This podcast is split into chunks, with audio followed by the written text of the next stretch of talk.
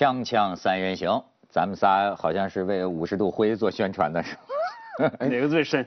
就我还带点花，就我还带点花。这叫有灰度。哎，是。所以呢，我跟你说，你知道现在就也不是现在了，前呃前几天啊，赏花的季节。嗯。首先，这个中国游客把这日本的樱樱樱花树挤爆了吧？对吧？是吗？哎，都去的日本赏樱花呀，一间房难求。嗯，在日本的现在的时候。没错。这我以为都是前阵子我看到新闻说是去购物嘛，对吧？去买马桶盖，买马桶盖，什么都买嘛。没错。因为我是有一天，我而且我还不是在咱中国的电视台上看到的消息，我是有一天啊无聊按着看到那个日本那个 NHK 的英文频道，嗯，看到他们有个节目在谈中国游客在播。播他那种卖药啊、卖化妆品的店门口大排长龙，那个那个退税那全是中国游客，没错，那些人很兴奋，很兴奋。嗯，这个哎，日日本人还真是，就说呃明大局啊，嗯，就是说虽然是没有限购，对 对对，懂大体，一个人只有一个屁股，不是，所以只能买一个盖而且就是说你这个回国托运这个行李，嗯，给你放宽你的那个重量和体积。就是因为有人买那个梯子啊，你 听说 吗？买上次李菁在这，有人在日本去买梯子，说这梯子都要在日本买，扛这个梯子回去。哎，你说这个我就不明白。你比如说，我还记得好像前两年不是都在反日啊，什么这个。就比如说安倍上台到去年，我看网上还一直在骂着安倍怎么样，以后跟日本要怎么样怎么样把东京给怎么怎么的，怎么现在这个爱国主义哪儿去了？这这上哪了呢？这是怎么回事啊？一个呢啊，就是不骂骂骂的和买的不是同一拨人，中国不是同一拨人吗？对，不是也有可能，也有可能是我同一拨人，也有可能是同一拨。我是我是他们所谓的炸平东京，就这个意思，我把他东西全买了是吧？对啊对啊，也到他歌舞伎厅。是吧？去为民族复仇去，冲那个日本艺伎是吧？也也这，你 看梁老师你好，没错，邓老师你好，咱们这民族气节复仇了，没错没错。对对。但但是你知道这事儿还真是跟樱花都有关系。我先给你看看照片是吧？咱不能去，咱们先向往之啊。咱们看，你瞧瞧日本这樱花，大阪。你瞧再看人呢？人这都是捡着没人的时候拍的。你看，这好美，哎美吧？嗯。就是人多，你知道，我现在不敢去，这多好啊！这个你看，这都是现在看着，这下子就人了。不是，这是我的母校武汉大学。我我的母校，你要去不了日本看，你可以向我的母母校看。母，但是母校是卖门票。嗯。卖门票呢，现在就社会上开始就给我的母校提出一个呼吁。嗯。说都是这个国立大学嘛，都是国国有的吧，对吧？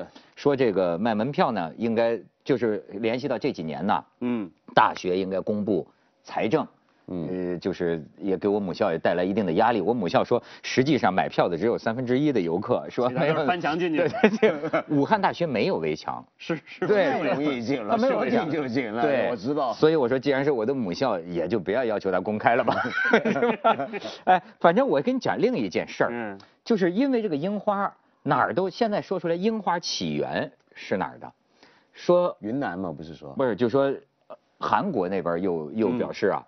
说樱花还是起源是实际还是起源，不是所有的事都起源在韩国。你也以为是啊？不是，不是所有的事。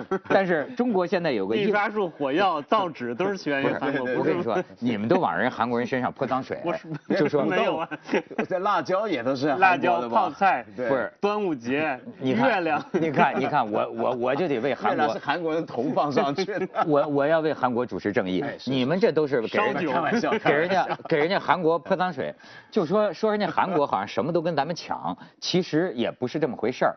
你比方说，韩国说的那个端江陵端午祭，嗯嗯，咱们就以为他把咱们的端午节抢了，他们的东西。其实那个确实是人家的节。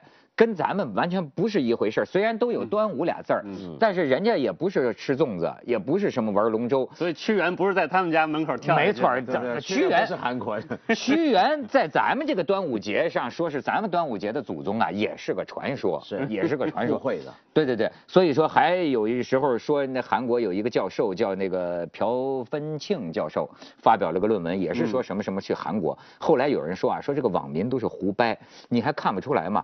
朴芬庆，嗯，就是朴愤清啊，朴愤清啊，这是 中国的这个人给附会上说韩国有个朴愤庆教授，整天说什么什么是韩国的，哎，但是现在根据中国樱花协会考出来了，说根据日本人的樱大剑，嗯，还有这么一本书，樱花这个大剑，大剑人，大剑人，对，日本人就是樱大剑承认了，嗯，樱花起源于中国，起源于中国喜马拉雅的这个地区，对，是在唐朝的时候慢慢的，是，哎，这么过去的，到了日本，是，唐朝的时候喜马拉雅还不是中国哎。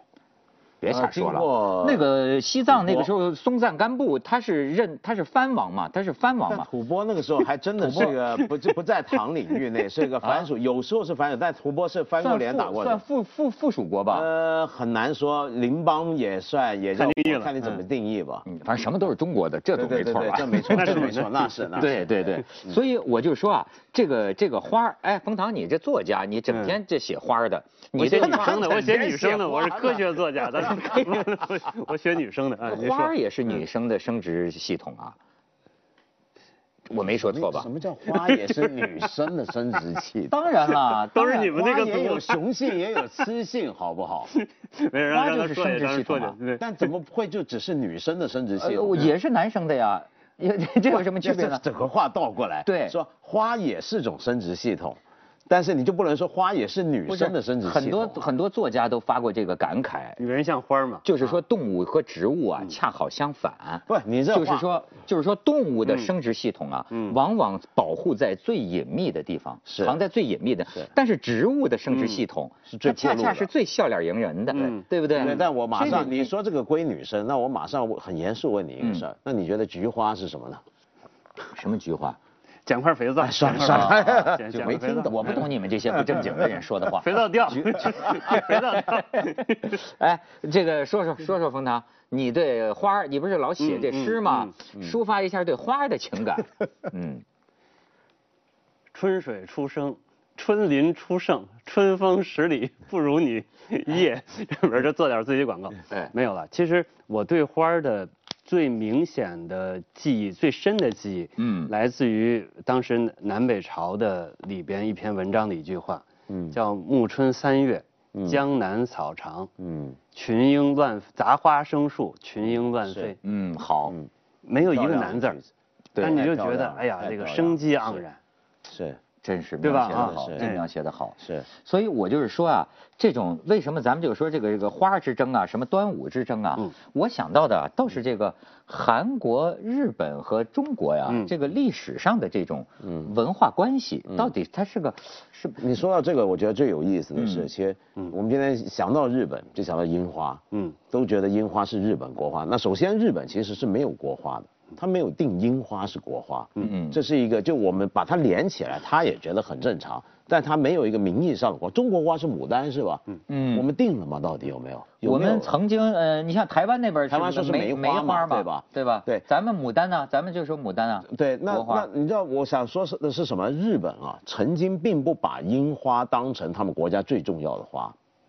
因为他们有一个时期深受中国影响，就是平安时代，就在奈良啊早年的京都定都的时候，那个时候呢，他们什么事都学中国，所以很自然的对于花的这个次序品味啊，也是学中国的。你知道我们中国人看花，花是分等级的嘛？嗯，你知道吧？有些花我们觉得特高级，嗯，比如说兰花，那不用说了吧？还有对，还有一种花也是中日韩。都是学的中国，觉得这个花等级非常高，那是什么呢？梅花，嗯，梅兰竹菊嘛，梅兰竹菊嘛，梅是第一。嗯。所以日本呢，比如说我以前读过他那个和歌集啊，就早年的日本的诗歌，和歌集里面有一本很有名叫《万叶集》，《万叶集》里面绝大部分谈花都在谈的是梅花，樱花是少的，樱花是后来才越来越重要的。所以你看，它是跟中国的以前。排序特多的时候，嗯，其实花儿也挺好玩的。插一句呢，就是其实有些花是很难分的，嗯，比如说梅花、桃花、嗯，杏花，甚至樱花。其实很地很多地方，你看粉白粉白的，到春天就开的，嗯，梨花非常难分。梨梨花稍好一点，梨花因为基本都是白的，嗯，而且那花朵呢小一点，树大一点，对，相对好分。但刚才说的。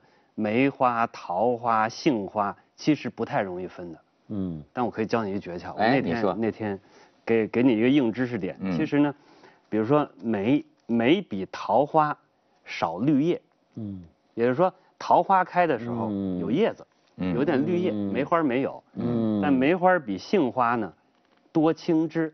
嗯，就是它会在枝头泛青，但是杏花就崩。花开了，嗯，这就是这是宋朝人的这个，有一句诗，你瞧，他这个对植物的生殖系统，他也这么有研究。因为原来呢，我我是上的非常高等的大学，是你是妇妇产科专家嘛？北大得学这个。是这样的，这个协和这教育系统呢，让你学关于所有生物的事情，所以先学这个呃种子植物学，这个被子植物学，学无脊椎动物学、有脊椎动物学，比如说。鲍鱼学名叫什么？叫石觉明，是，哎呦，很很美的名字，对吧？嗯，我一看就石觉明，你一看鲍鱼，哎，想成是这个鲍鱼像这个的说法啊，不见于北方人，嗯，见于香港人，是吧？哈，香港人我们喜欢吗？对，香港人把这个鲍鱼做那种理解，真的，这不正派，怎么那么黄？锵锵三人行，广告之后见。咱是接着谈花谈，都行，都是一回事儿。花我就补一句，你说，我刚从呃。前两一个一个半月前，从呃春节前从台湾回来，嗯，台湾呢也有樱花，好多人可能不不太清楚。它那樱花呢，它叫山樱花，是山樱花，因为台湾纬度比较靠赤道，它相对开的早，嗯，它没有开的那么灿烂。所谓没这么灿烂，就不会一条江一一座山都是红红的或粉粉的颜色，它特别像老天拿这个山山谷当成一个花瓶，哎，插一支插一支。别有一种味道，我觉得也是。其实看花不一定说一定要集中在武大，对吧？哎，不一定要集中在某个地方，其实可以多看。而且这个看花啊，就是作为一种生活方式。我觉得呢，本来咱们汉族人呢也是有这个赏花人的这么一种文化，那太深厚了，对吧？哎，但是你看现在我老看一些照片，比如说日本人一家人，他在这个樱花树下，哎。喝着酒啊，呃，我就觉得吧，你看现在，呃，现在啊，咱们的这个酒桌上，嗯，你想一般是什么气氛？但是你看我，我有几个印象，一个是在内蒙，嗯，呃，后来我发现呢，不光是内蒙，甚至我去了这个哈佛大学，嗯，我就发现呢，这个呃，好像有一种喝酒的文化，其实我觉得挺好的。就像这个人们在花树下，就是大家呀，哎，围着一桌喝，然后喝着喝着，差不多私人交谈，差不多有人叮叮叮叮叮一敲，然后我要给大家唱个歌，或者说我要给大家朗诵一首诗，哎，然后就是此起彼伏，或者说那人弹个钢琴，哎，我就觉得现在咱们是不是人忒拥挤了？就是没有这种。我遥想古代啊，比如说古代的时候，清明节还不是最早的时候，清明节还不是扫墓，清明节真的就是出去踏青，家家户户在草坪上。唐诗就很多嘛，他们清明的时候是到曲江那，对，曲江沿岸赏花的。以前长安，呃，是啊，就是那样的一种生活方式。你说今天是不是因为咱们太少这地儿了？不是，其实地儿有很多。咱们的有可能最大的问题，我能观察两个，一个是很讨厌的这个手机，特别是这个。Steve Jobs 发明这个苹果手机之后，这个手机变得越来越好看。嗯，整天盯着这个手机看。另外吃饭的时候呢，还有一个东西特别破气氛，就是谈事儿。嗯，对，好像不知道为什么，就是近来大家总爱吃饭的时候约着谈事儿。本来从来就这样嘛。对，就是我的理解啊。有时候你看看人家约着看看什么，说哎，我们这边的这个花树开了，咱去看花吧。正好是明天，我我今天晚上看有花骨朵明天花可能会开，能不能一块儿过来，在花下看看这个花儿？好不容易开了，可能在北京这种大风天儿，咣叽一下雨，一个星期就没了，嗯，很短暂，嗯，有时候会会约，你像原来中秋是什么？赏月，不是谈事儿吧？是吃个月饼，然后看看月亮，不见得要谈一些，比如说。哎，你上什么脱口秀啊？你做哪个走走哪个综艺节目啊？一般不会谈这些事。嗯，还有你说很多的当时的一些歌咏的记记载，从来没有说说在这个这个。宴会上谈出了重大的事情，总是说哎呀喝呀喝呀，一一歌累十觞，就是唱一个歌你就喝了喝了十杯酒这样子。你这个讲的太好了，嗯，你知道，我觉得就咱们说的什么风雅，嗯，什么叫风雅？不一定是多高的文化，有的时候你比如说我上次去台湾，嗯，呃，到这种原住民的那个地方跟他们喝点小酒，我都觉得很开心。为什么呢？因为反正比如说最淳朴的这个农民啊，是他跟你在一起啊。他也不会谈你是做什么工作的，你得过什么奖，没错，或者甚至他也不会赞美你，他也不会说你好有你好有名啊，或者你很你很有学问，他不会说这些话，但不会说这些话，你反倒很开心。你知道，在这个中国的这个交际场上，你说的这种人呐，我就见过，我不知道是出于一种什么心理，呃，你某种程度上你也应该很感谢他。我觉得现在就中国有一部分中国人吧，交际场上的人，他想跟你交往啊。他靠的好像是在酒桌上啊贩卖，他对你有用，嗯，有多大用？哎，但是你知道，他有时候我觉得他不太了解我的心理，就是你比如说一般的路子，就是先这种人都是大忽悠，他好像上来啊想征服你，你明白吗？就是咱一来就说，哎呀，冯唐，你的小说我最喜欢这小说，我跟你说，中国写小说前三名，冯唐，冯唐还是冯唐，好朋友，好，对，好吧，然后呢？接下来呢，这逻辑就是我怎么能对你有用？但是啊，你现在合作那个出版社太差，太差了。我跟你说，我能怎么怎么着？我认识谁谁谁，我认识谁谁谁，是吧？中央台呢拍纪录片的全是我哥们儿，我给你拍纪录片，我这纪录片能给你上 BBC。哎，你明白吗？他一腔好意，但是你他弄得你啊很尴尬，经常就是，呃，但反过来，所以在今天中国这样的情况底下，你很难有趣味跟风雅。你比如说。因为今天出来吃饭，好像总得就像冯唐讲，就总得谈事儿，是吧？那如果不谈事儿，比如说举个例子，假如我今天哎看家门口附近花开了，我说哎呀真好，约几个朋友，比如约你们，我们文涛，我们出来看花吧。这话听起来很暧昧，你知道吗在今天，尤其是看菊花，对吧？对对吧？这看菊花，要是我约你说，哎，有个项目啊，出来谈，那不一样。那你觉得，哎，这这很正常，该去。但你说约来看花，这什么？这什么情况？现在是是吧？这这你你所以 所以你知道，真的，我我的这个私人朋友圈，这个人很少，而这个很少的人，还就真的是。可以，大家看花喝酒就真开心。嗯，可是你在社会上，你交往的人多了之后，你就会发现呢，它往往变成了一种推销和自我推销。没错，就说了半天就是我对你有什么用？嗯，我我要让你知道我对你有用。我觉得至少应该达成一个比例，也就是说，比如说百分之四十，该谈事儿谈事儿，该这个做头脑风暴做头脑风暴，该讨论讨论。百分之六十的饭，争取一不看手机。除非那手机响起来，对，别看你微信，别看微博，别看短信，因为不是急事儿嘛。啊。第二，别谈正经事儿，咱谈谈那些非正经事儿。嗯。就像回归一下这个宋唐宋的这个传统，春夜宴桃李园，哎，对吧？是。其实你想想多美的事就很开心。多美。当然，我跟你讲，他这个事情啊，也有另一方面，在北京也很奇怪。这就也有些人说了，就是说他是不谈，比如说。作家在一块儿，嗯，谁都不谈写作；画家在一块儿，同行相轻，对，谁都不谈，谁都不谈画，谈的反而都是饮食男女，嗯，那所以这是问题的另一方面。也有人就说很感慨，说现在这个啊，嗯，就是艺术家在一起不谈艺术。对吧？作家在一起不谈作家，哎，你说一种什么心理？是同行相轻，还是说不是不好意思说真话？我觉得很很正常，因为有时候也许知道大家的艺术观、对文学看法相差太远，那么坐在一起要谈的话呢，那免得谈下去伤和气，还不如谈一些离远一点的东西，就瞎说这个，哎，那女的怎么样？那男的怎么样？还不如说这个。其实我我接着文道的说，有三种情况我观察到的，因为我自己写东西嘛，这个一种呢。就相差的特别远，大家就没得可谈。嗯嗯，君子和而不同。对，别谈了，这个谈谈花吧，对吧？一棵那么好的樱花树，看，或者谈一八卦，对吧？这是全民普世的，全民普世，普世价值。其实我觉得也挺好的。嗯。第二种呢，其实也会说，呃，咱们都懂，太熟了，太明白了，都知道这中的苦，就不谈了。嗯。大家放松放松。就跟不谈生意是一样的，今天不谈事儿啊，嗯，今天不看手机，咱就好好欣赏这三瓶酒，嗯，咱就聊聊这三瓶酒，嗯。第三类其实有时候是谈的，个别的时候，尤其是互相有互补的时候，有一定的共同价值观、写作观、人生观，这时候可以谈。比如说，呃，我一两年见一次格非，嗯，见一次见一次格，见一次格著名作家，嗯。然后呢，我上次见他，我第一个问题问，就问他。我说你现在这个岁数，已经写了好几本书了，驱动你写作的动力是什么？嗯，因为我想知道。嗯啊，而且他呢是早我十年写的人。嗯，我想知道到他这个岁数他是怎么想的。其实有时候也是交流的。嗯，他怎么回答的？他当时沉了很久。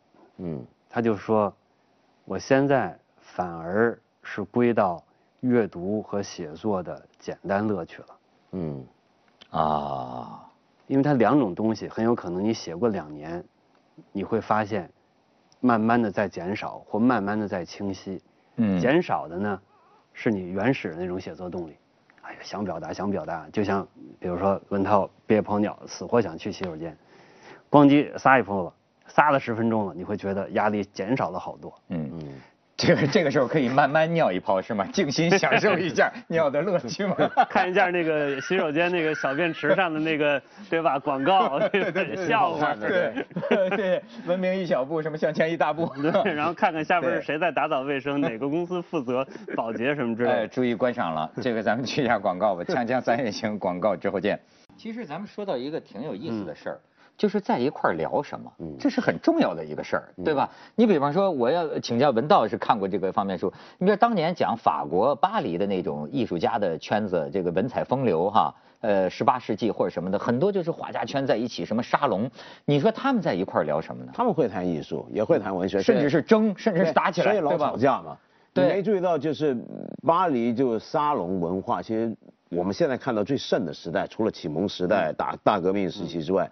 就是差不多十九二十世纪，那段期间呢，就是天天到晚就各种各样的沙龙聚会，而且不只是写作的，拍东西的、做艺术的，毕卡索后来二十世纪初都去了巴黎，在那儿。对。但是那时候什么呈呈现出来什么结果呢？就天天骂，天天吵架。所以你那时候看到他们生产出来最多的是什么？是宣言。嗯。就比如说今天，对我超自然主义者价值观，来弄一个超自然主义者宣言。刚出来连数了二十个人，第二天闹翻了。我们是真超自超自然主义者，嗯，超现实主义者。第三宣言，天天骂说他们是假的，我们是真的，就这样。所以你艺术家在一起。要想交朋友，还别真老在一块谈艺术。而且你知道，就是有些情况，今天的年轻人看起来可能就不可思议。我想起来，我觉得都挺怪的。就是八十年代的时候，那家伙，北京也是，你记得就是什么甘阳他们那些人呐什么的，那在一起就脸红脖子粗啊，就谈海德格尔。你知道谁是个就是哲学时间存在叫萨特，好家伙，争中国的发展，嗯，该向何处去？但你说这个东西呢，就跟我们开始讲赏花那种闲情式的聚会。又不一样，嗯，你说这种是非常知识分子化、文人化的聚会，呃，我们刚刚也谈到一种纯粹公事公办，为了要实用价值在一起吃饭喝酒，但是我们说赏花那种是什么？你想想看，它是一种特殊状态，它是一种我们既不是很认真的要谈个什么艺术的东西，也不是要办事儿，而是在别的东西。我认为，我认为今天有很多人呐，哪怕他很有知识，但是他就缺少一个意呀。